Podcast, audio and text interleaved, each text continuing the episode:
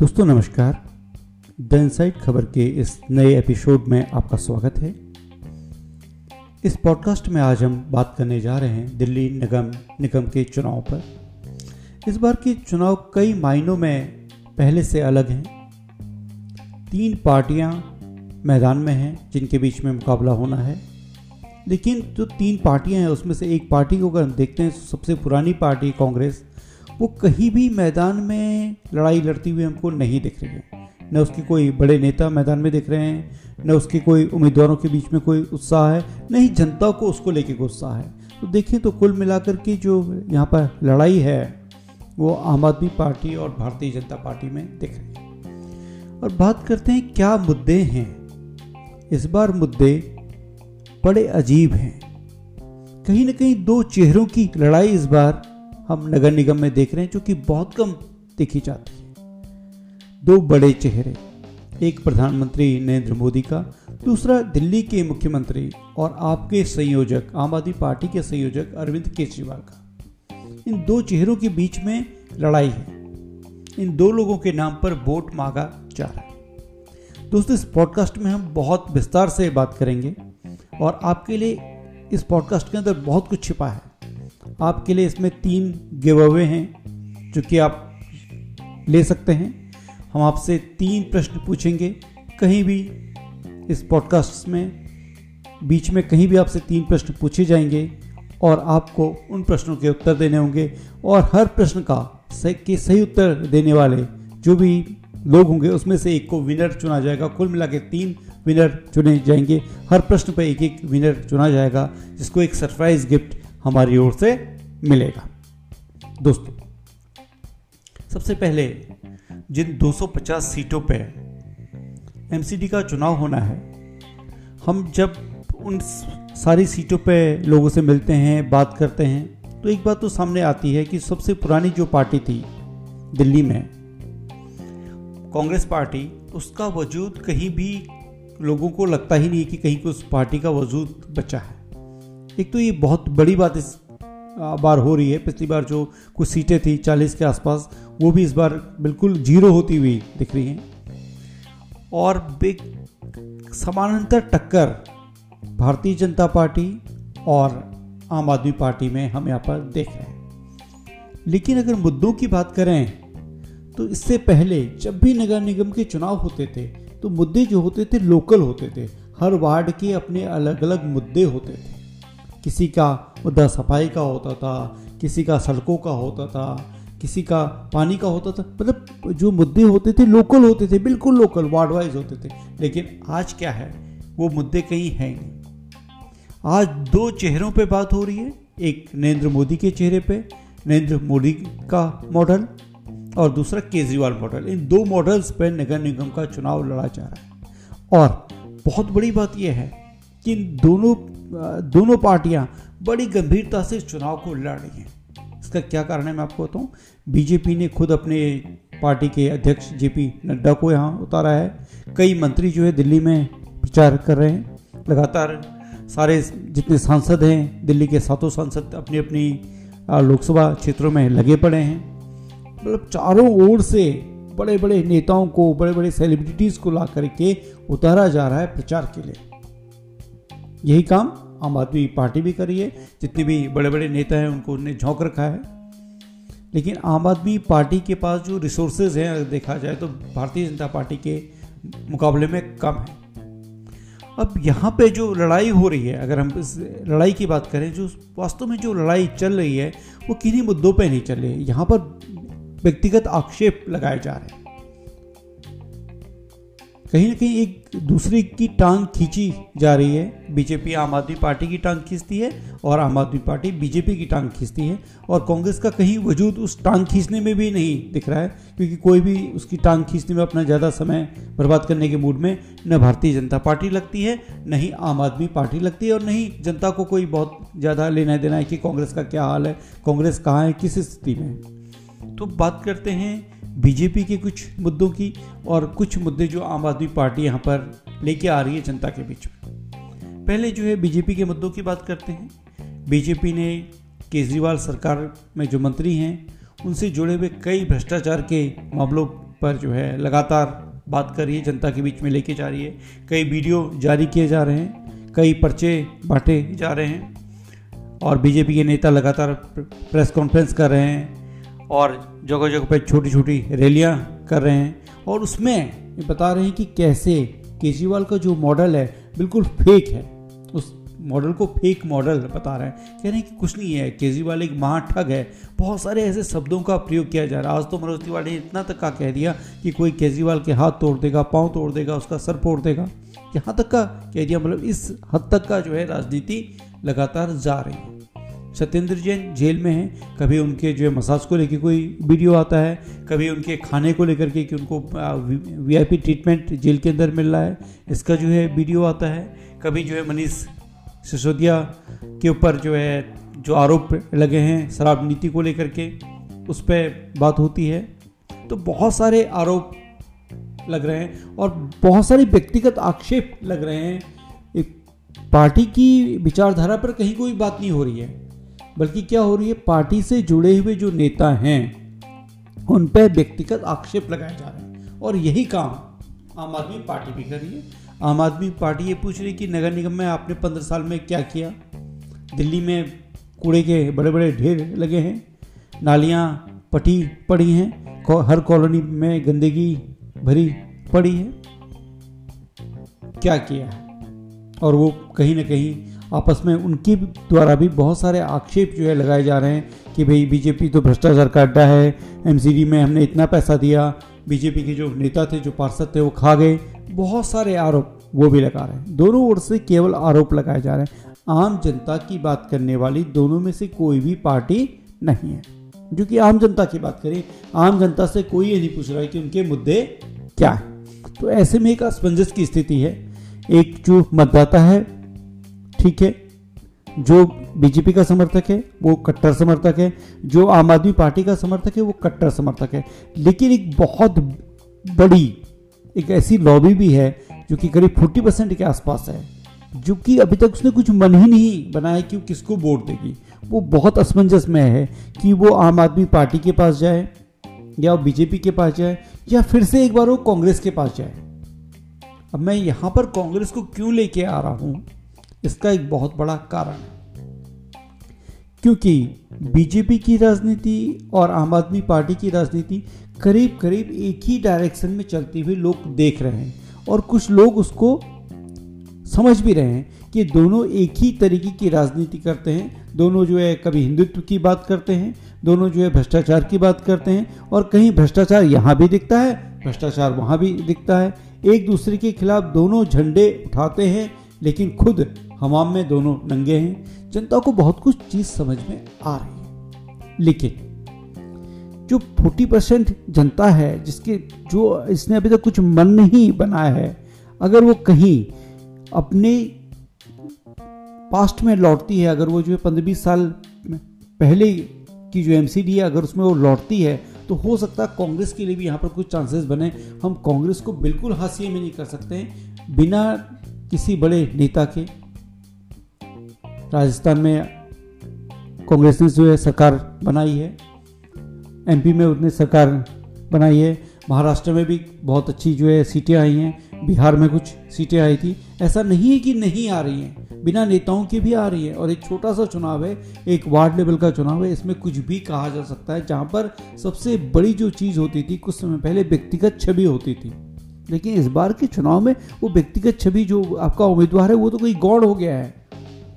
Vote किसके नाम पर मिल रहे हैं? नरेंद्र मोदी के नाम पर हम वोट देंगे या हम केजरीवाल के नाम पर वोट देंगे? और कांग्रेस के पास कोई ऐसा नेता नहीं है जिसका कोई नाम आगे किया जा सके दिल्ली में कि हम उसके नाम पर वोट देंगे तो ये बहुत बड़ी विडंबना है। हम कांग्रेस को जैसे हमने लोकसभा में खत्म होते देखा, विधानसभा में खत्म देखा, अब हम नगर निगम के लेवल पे भी उसको खत्म होते हुए देख रहे हैं। एक बहुत बड़ी पार्टी का यूँ खत्म हो जाना लोकतंत्र के लिए बहुत अच्छी बात नहीं है, लेकिन अब उस पार्टी का अपना अंदरूनी मामला है, वो अपने आप को नहीं संभाल पा रहे इसके लिए क्या किया जा सकता है? चार दिसंबर को चुनाव होने हैं, सात दिसंबर को रिज़ल्ट आएगा। लेकिन अभी तक भी कोई दावा कर पाना किसी भी मीडिया के लिए या किसी भी जो एनालिस्ट के लिए किसी प्रकार का कोई दावा करना संभव नहीं हो पा रहा है। केजरीवाल बात करते हैं कि हम 200 से ज़्यादा सीट लेके आएँगे। भाजपा भी बात करती है कि हम 220 200 से ज़्यादा 220 25 सीटें भी लेके आ सकते हैं। तो कैसे ये संभव है कि दोनों लोग जो है 250 में से दोनों लोग दो दो सौ सीटें ले आए? ऐसा तो संभव नहीं है। लेकिन टक्कर कहीं ना कहीं बहुत अच्छी दिखती है। बराबरी की टक्कर दिखती है, जितने भी अभी सर्वे हुए हैं, अगर हम सर्वे को देखें कहीं ना कहीं बराबर सीटें मिलती हुई दिख रही हैं। कांग्रेस जहाँ पाँच छः पे सिमटी है वहीं कहीं दोनों पार्टियाँ 110, 115, 110, 115 के आसपास दोनों पार्टियाँ दिख रही हैं। अगर यही जो ओपिनियन पोल है अगर वही चीज़ हमारे जो है नतीजों में बदलती है तो। लेकिन यहाँ पर भी एक बहुत बड़ा लेकिन है। अभी बहुत सारा समय बाकी है और बहुत सारे समीकरण बदलेंगे। बहुत सारी नई चीज़ें सामने आ रही हैं। अगर हम केजरीवाल की राजनीति को देखें तो केजरीवाल राजनीति में बड़े सिद्धहस्त हैं। उन्हें कुछ विशेष प्रकार की राजनीति करनी आती है। उन्हें जनता के जो कोर मुद्दे हैं, वहाँ तक का टच करना उन्हें आता है। ठीक है, नरेंद्र मोदी भी सिद्धास्त हैं। वो बहुत सारी चीज़ों को मैनेज कर लेते हैं, वो मीडिया को मैनेज कर लेते हैं, वो लोगों को जो है मैनेज कर लेते हैं, पार्टी को जो है मैनेज किया है। उनके अंदर भी वो योग्यता है। लेकिन वैसी कहीं एक योग्यता एक छोटे से स्टेट में केजरीवाल के पास भी है और केजरीवाल के पास इतना दमखम है कि वो कहीं ना कहीं बीजेपी को तो टक्कर दिल्ली में निश्चित रूप से दे सकते हैं। अगर बीजेपी कहीं भी केजरीवाल को हल्के में ले रही है तो ये बीजेपी बहुत गलत कर रही है, बहुत गलत सोच है उसकी कि हम कहीं ना कहीं आम आदमी पार्टी को हल्के में लें। लेकिन नहीं ले रही है। उसने अपने बड़े बड़े नेताओं को उतारा। बीजेपी की खासियत है, बीजेपी किसी भी चुनाव को, किसी भी चुनाव को हल्के में लेती ही नहीं। उसके लिए हर चुनाव एक जैसा होता है, जैसे जो है नरेंद्र मोदी जब प्रधानमंत्री बने थे, उनको प्रधानमंत्री बनाने के लिए, योगी आदित्यनाथ को यूपी का मुख्यमंत्री बनाने के लिए। जो लड़ाइयाँ लड़ी गई थी, जिस लेवल की जो है कैंपेन हुई थी, उसी लेवल की कैंपेन हम जो है नगर निगम में भी देख रहे हैं कि वार्ड वार्ड में उनके बड़े बड़े नेता घूम रहे हैं। रोज वहाँ पर सभाएँ हो रही हैं, लोग, रोज लोगों से मिल रहे हैं। बहुत बड़ी बात है, उनके पास आरएसएस का ऐसा एक संगठन है और बहुत ही डिवोशन जिनके ऐसे कार्यकर्ता हैं जिनका डिवोशन का लेवल बहुत ज़्यादा है, जो कि कहीं ना कहीं कांग्रेस के पास तो बिल्कुल नहीं है और जो है आम आदमी पार्टी के पास भी नहीं है। आम आदमी पार्टी के पास कुछ वॉल्टियर्स हैं जिनको कि इससे पहले की अगर हम चुनाव में देखें तो उनको कहीं उनके रोटी पानी का भी इंतज़ाम पार्टी को करना पड़ता है। उनकी अपनी स्थिति ऐसी नहीं है कि वो बहुत ज़्यादा रिच है या अपने हाथ से जो है सारी चीज़ें चला सकते हैं। उनके आने जाने, खाने पीने का खर्चा भी जो है पार्टी को करना पड़ता है। लेकिन बीजेपी के पास ऐसे समर्थ लोगों की टीम है जो कि कई लोगों को खिला सकते हैं, कई लोगों को अपने बूते पर खड़ा कर सकते हैं। ये एक बीजेपी के साथ प्लस पॉइंट है। लेकिन दिल्ली की जो इस वक्त राजनीति है, अगर उसमें हम देखें तो कहीं अभी भी तमाम बीजेपी के जो प्रचार हो रहे हैं, बीजेपी केजरीवाल के खिलाफ जितनी चीज़ें कह रही है, जो नई नई चीज़ें लेके आ रही है, उसका असर जनता पे थोड़ा सा कम पड़ता हुआ दिख रहा है। क्योंकि जनता के लिए आज सबसे बड़ी एक आम आदमी के लिए, एक मिडिल क्लास के लिए लोअर मिडिल क्लास के लिए, आज एक जो सबसे बड़ी समस्या है, वो है बेरोजगारी की समस्या। महँगाई की समस्या। और महँगाई का जो रूप इस वक्त जो है, देखा जा रहा है, देश में, देश के बाहर भी देखा जा रहा है, लेकिन हम तो अपने देश की बात करेंगे। कहीं ना कहीं ये देखा जा रहा है कि सरकारें, जो हमारी केंद्र सरकार है, उसको नियंत्रण करने में असफल रही है, और वो कहीं ना कहीं वो सारा ठीकरा जो है, भाजपा के ऊपर नगर निगम के चुनाव पर भी टूटता हुआ दिख रहा है, फूटता हुआ दिख रहा है। बहुत सारे लोगों की नौकरियाँ गई हैं, कोरोना के बाद गई हैं, और अभी भी जो है जा रही हैं बड़ी बड़ी इंटरनेट से जो कंपनीज़ हैं, हम फेसबुक की बात करते हैं ट्विटर की बात करते हैं अमेजोन की बात करते हैं, बहुत सारे कर्मचारियों को निकाला गया है और उसका कहीं ना कहीं रिफ्लेक्शन क्योंकि आप एक बहुत बड़े शहर में रहते हैं, आप एक कैपिटल में रहते हैं, दिल्ली जो है, भारत की राजधानी है आप यहाँ पे रहते हैं तो वो सारी कंपनियों से जुड़े बड़े बड़े लोग यहाँ पे रहते हैं अच्छी अच्छी नौकरी करने वाले लोग रहते हैं, आज वो बेरोजगार हो गए। तो कहीं ना कहीं ये भी माना जा रहा है कि हमारी सरकार जो हमें रोज़गार देने वाली थी या जिसने हमको रोज़गार के वायदे किए थे, वो कहीं ना कहीं फेल हो गई है।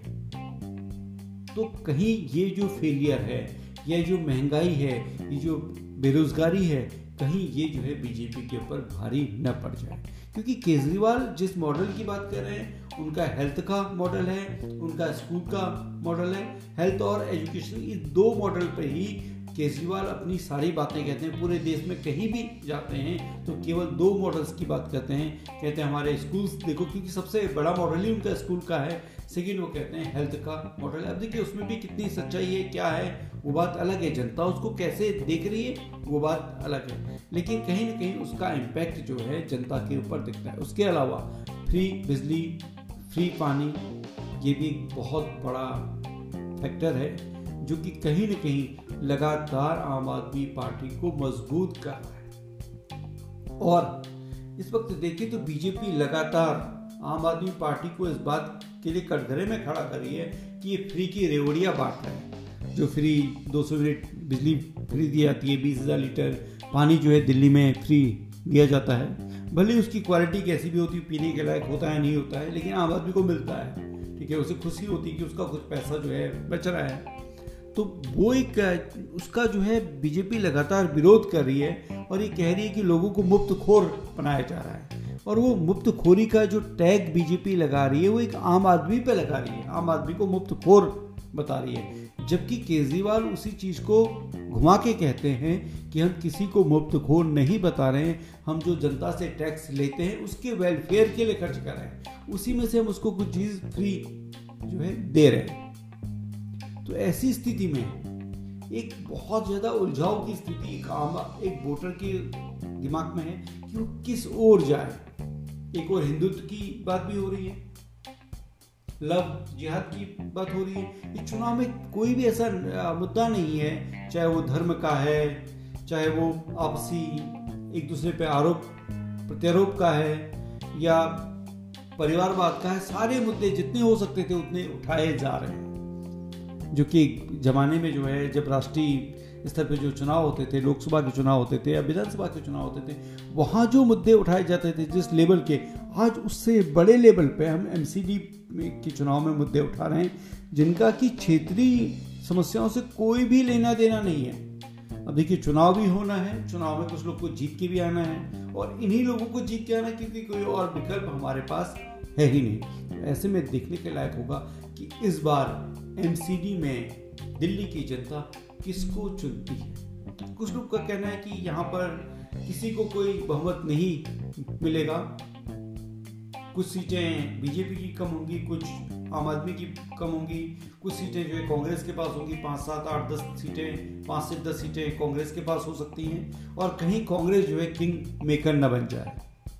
लेकिन ऐसी स्थिति में मुझे नहीं लगता कि बहुत सारी बहुत सारी चीज़ें आगे चल पाएँगी, क्योंकि केजरीवाल के पास जो विधानसभा में बहुमत है, राज्य में उनकी स्थिति बहुत अच्छी है, भले ही अधिकार होते हैं, नहीं होते हैं, क्योंकि उसके लिए वो लगातार केजरीवाल और उसके जो है, मंत्री जो है, लगातार रोते रहते हैं कि हमारे पास अधिकार नहीं है, एलजी को बहुत सारे अधिकार हैं, एलजी हमारे जो काम हैं, उस पर जो है रोडे अटकाते हैं, जो हमारी योजनाएँ हैं उसको जो है आगे नहीं बढ़ने देते, ऐसी बहुत सारी चीज़ें हैं। लेकिन इन सब चीज़ों के बाद भी क्या केजरीवाल एमसीडी में एक बहुमत ले पाएँगे?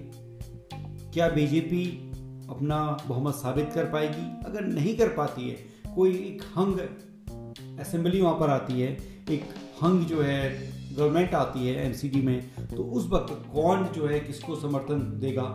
ये बहुत बड़ी एक कहानी होगी और वो कहानी कैसे आगे जाएगी, कहाँ कौन बिकेगा, कहाँ कौन टूटेगा, बहुत सारी चीज़ें होंगी। एक दूसरे पर आरोप होंगे, एक दूसरे पर प्रत्यारोप होंगे, क्योंकि दोनों पार्टियाँ इसमें माहिर हैं कि कैसे एक दूसरे के ऊपर आरोप लगाए जाए, प्रत्यारोप लगाए जाए। छोटी छोटी बातों पर दोनों पार्टियों के कई नेता सुबह से शाम तक का केवल प्रेस कॉन्फ्रेंस करते हैं। तीन चार प्रेस कॉन्फ्रेंस बीजेपी करती है, उसके जवाब में पाँच छह प्रेस कॉन्फ्रेंस आम आदमी पार्टी कर देती है, फिर उसके बाद उसके जवाब में फिर से जो है बीजेपी करती है। लगातार प्रेस कॉन्फ्रेंस की जाती है, लगातार एक दूसरे के खिलाफ वीडियोस निकाले जा रहे हैं। कोई किसी को महा ठग कहता है एक को ठग कहता है, वो कहता है कि ये तो बहुत ठग है, ये ठग है, ये महा ठग है, ठीक है। एक दूसरे को के ऊपर आरोप लगाए जा रहे हैं और कहीं ना कहीं बहुत गहराई तक व्यक्तिगत आक्षेप लगाए जा रहे हैं, जो कि शायद मेरे ख्याल से सही नहीं। आप इसके बारे में क्या सोचते हैं? अब आपको सबसे पहले ये बताना है कि इस वक्त दिल्ली बीजेपी का प्रदेश अध्यक्ष कौन है? एक पहला प्रश्न है आपके लिए इस पॉडकास्ट के बीच में। दो प्रश्न और आने हैं। अगर आप तक आपने यहाँ तक का सुना है तो इस प्रश्न का आप उत्तर दे सकते हैं। इस प्रश्न का जितने लोग भी हमें उत्तर देंगे उसमें से एक को विनर चुना जाएगा और उसे एक शानदार सरप्राइज़ गिफ्ट हमारी ओर से मिलेगा जो कि सीधे उसके घर तक पहुंचेगा। उसके लिए आपको अपनी ईमेल आईडी और एक आइडेंटिटी कार्ड कोई भी आधार कार्ड वोटर कार्ड या कोई भी आपको पैन कार्ड वो आ, अपनी आइडेंटिटी आपको प्रूव करनी होगी। अब थोड़ा सा और आगे बढ़ते हैं। क्या?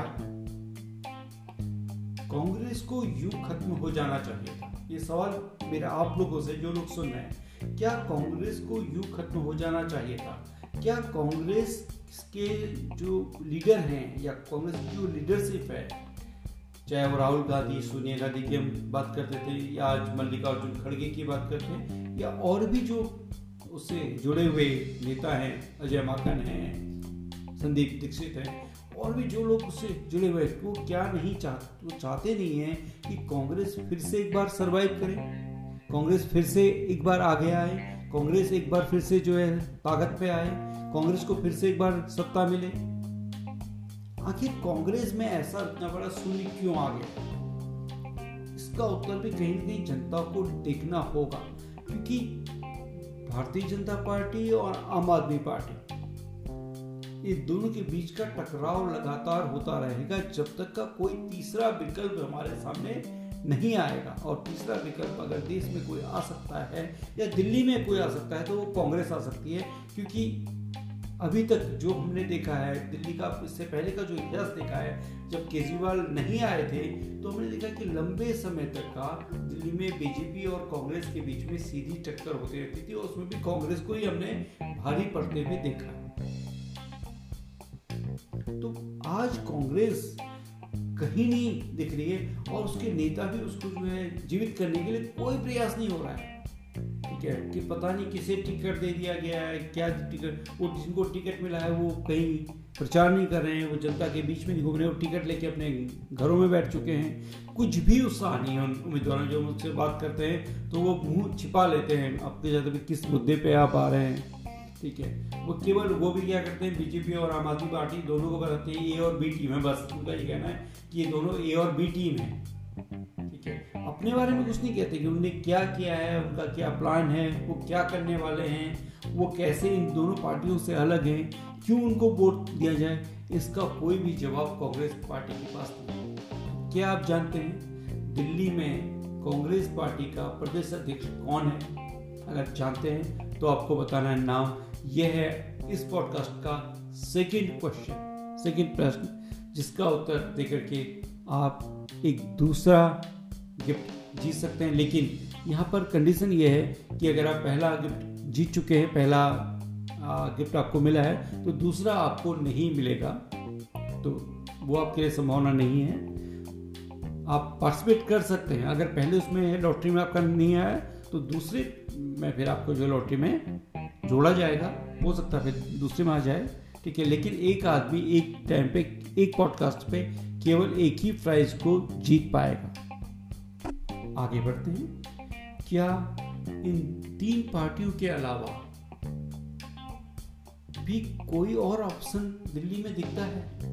कोई और विकल्प जो है दिल्ली में दिखता है? क्या कोई और भी कोशिश कर रहा है दिल्ली की राजनीति में आने की? और कोशिश क्यों नहीं कर रहा है? अगर नहीं कर रहा है तो क्यों नहीं कर रहा है? हम देखते हैं कि पास में ही एक और अब देखिए तो हरियाणा है।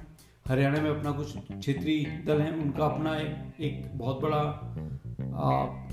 वोट बैंक है। और यूपी में हम देखते हैं बहुत सारे हमारे क्षेत्रीय दल है समाजवादी पार्टी है बहुजन समाज पार्टी है और भी बहुत सारे छोटी छोटी पार्टी हैं वहाँ पे। वो बिल्कुल दिल्ली से लगा हुआ है उनका बॉर्डर चाहे हम हरियाणा के बॉर्डर की बात करें, चाहे हम जो है गाजियाबाद के बॉर्डर की बात करें यूपी बॉर्डर की बात करें तो वो जो इम्पैक्ट है, वो हमको उन पार्टियों का इम्पैक्ट दिल्ली में क्यों नहीं दिखता है? दिल्ली में हमें बहुजन समाज पार्टी के कुछ कैंडिडेट क्यों नहीं दिखते हैं जीतते हुए? हमें समाजवादी पार्टी क्यों नहीं यहाँ पर जो है लड़ाई में दिखती है? कि क्यों ये सिर्फ़ दो पार्टियों के बीच में लड़ाई होती थी, अब तीसरी पार्टी आई है, कोई चौथी आने की बात क्यों नहीं करती? ऐसा क्या है? इसके पीछे आप क्या कारण मानते हैं? तीसरा, और बहुत इंपॉर्टेंट प्रश्न, जो कि मैं आपसे पूछने चाह रहा हूँ। क्या आप नगर निगम में क्षेत्रीय मुद्दों को छोड़ करके किसी व्यक्ति विशेष की छवि के नाम पर वोट देना चाहेंगे जिसका कि आपके वार्ड से कोई लेना देना नहीं हो। देश की राजनीति में उसकी एक छवि है, उसका एक मॉडल है। नरेंद्र मोदी मॉडल या केजरीवाल मॉडल पे आप वोट देना चाहेंगे, इस पे आपको उत्तर देना है।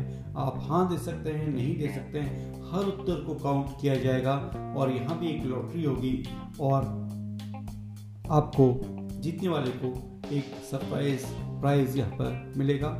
और प्राइज लॉटरी होने के दस दिन के बाद आपके पास प्राइज मिल जाएगा अगर आपने अपनी ईमेल आईडी अपना एड्रेस आपने सही से हमको दे दिया है। और इस प्राइस को लेने के लिए आपको, मैं फेसबुक पे टैग करना होगा।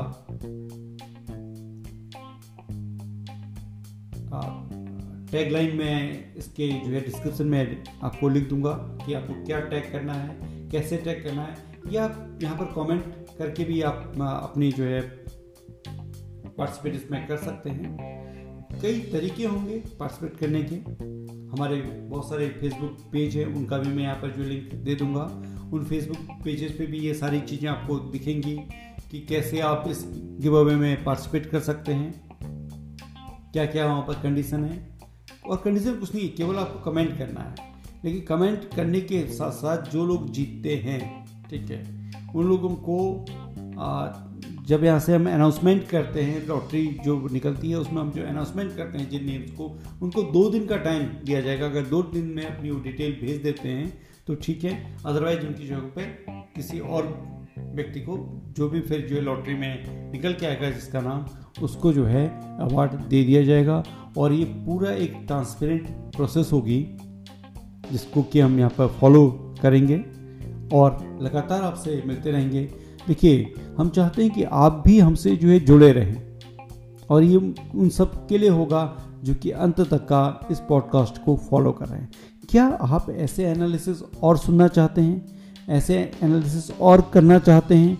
और आप क्या सोचते हैं कि देश की जो राजनीति है, आज क्या वो एक व्यक्ति विशेष के चेहरे पे केंद्रित हो चुकी है? क्या बेरोजगारी, भुखमरी और धार्मिक उन्माद ये सब चीज़ें गौड़ हो चुकी हैं। आपके पास नौकरी नहीं है, आपके बिज़नेस ठप हो चुके हैं, क्या वो आपके लिए इंपॉर्टेंट नहीं है? आपके लिए एक व्यक्ति का चेहरा, एक चेहरा इतना इंपॉर्टेंट हो गया है कि उसके लिए आप कुछ भी करने को तैयार हैं। तो किस प्रकार की राजनीति को आप अच्छा मानते हैं, आप बताइएगा, क्योंकि हमारा अगला एपिसोड हम उसी पे करेंगे, या इसके बाद कभी जो आप पे जो आपकी राय आ जाएँगी, कुछ हमारे पास इतनी राय होंगी रिमार्केबल होगा तो ज़रूर हम उस पर एक बड़ा एपिसोड करेंगे। और आप लोग भी इस पर भाग ले सकते हैं। आप सीधे आप हमें बताएँ। अगर आप ज्वाइन करना चाहते हैं, आपके पास एक ठीक ठाक सा माइक है, कोई एक ईयरफोन वाला भी जो माइक होता है वो वो भी काफ़ी अच्छा होता है। अगर आप चाहें तो हमें ज्वाइन कर सकते हैं। आप हमें फेसबुक लाइव पे ज्वाइन कर सकते हैं। बहुत सारी तरीके हैं। आप हमें जो है ट्विटर स्पेस पे ज्वाइन कर सकते हैं। जहाँ पर वॉइस कम्युनिकेशन होता है। जहाँ पर कि आप अपनी बातें कह सकते हैं। तो बहुत सारे ऐसे प्लेटफॉर्म हैं जहाँ पर हम लोग उपलब्ध हैं और वहाँ पर आप लोग हमसे जो है जुड़ सकते हैं। चलिए, आज इतना ही। हमें आज्ञा दीजिए। लेकिन इससे पहले मैं कुछ लोगों का थैंक्स करना चाहूँगा। सबसे पहले तो अपनी टीम का, टीम द इनसाइड खबर, जिसने इस पूरे एपिसोड को जो है प्रोड्यूस किया। वॉइस इसमें मेरी थी आशुतोष पांडे। स्क्रिप्ट भी मैं, इसकी मैंने तैयार की थी Ashutosh Pandey. Recording team the inside Khabar. Production team inside Khabar. Editing team inside Khabar. और ये पूरा एपिसोड आपको स्पॉटिफाई पे मिलेगा। स्पॉटिफाई पे सुनने का कुछ और मज़ा है। स्पॉटिफाई के अलावा गूगल पॉडकास्ट एप्पल पॉडकास्ट और बहुत सारे अमेजोन म्यूज़िक पॉडकास्ट पे भी आपको ये अवेलेबल है। आप अपने फ़ोन पे अमेजोन पॉडकास्ट पे भी इसको जो है सुन सकते हैं। सब जगहों पे उपलब्ध है। आप जहाँ पर सुनना चाहें जिस जहाँ पर जिस प्लेटफॉर्म पे आप हमसे जुड़ना चाहें, वहाँ जुड़ सकते हैं। स्पॉटिफाई भी बिल्कुल फ्री है। ठीक है, वहाँ पर भी आप हमसे जुड़ सकते हैं। सबसे बड़ा जो है म्यूज़िक का प्लेटफॉर्म है। तो आप हमसे जुड़े रहिए। जय हिंद, जय भारत, वंदे मातरम।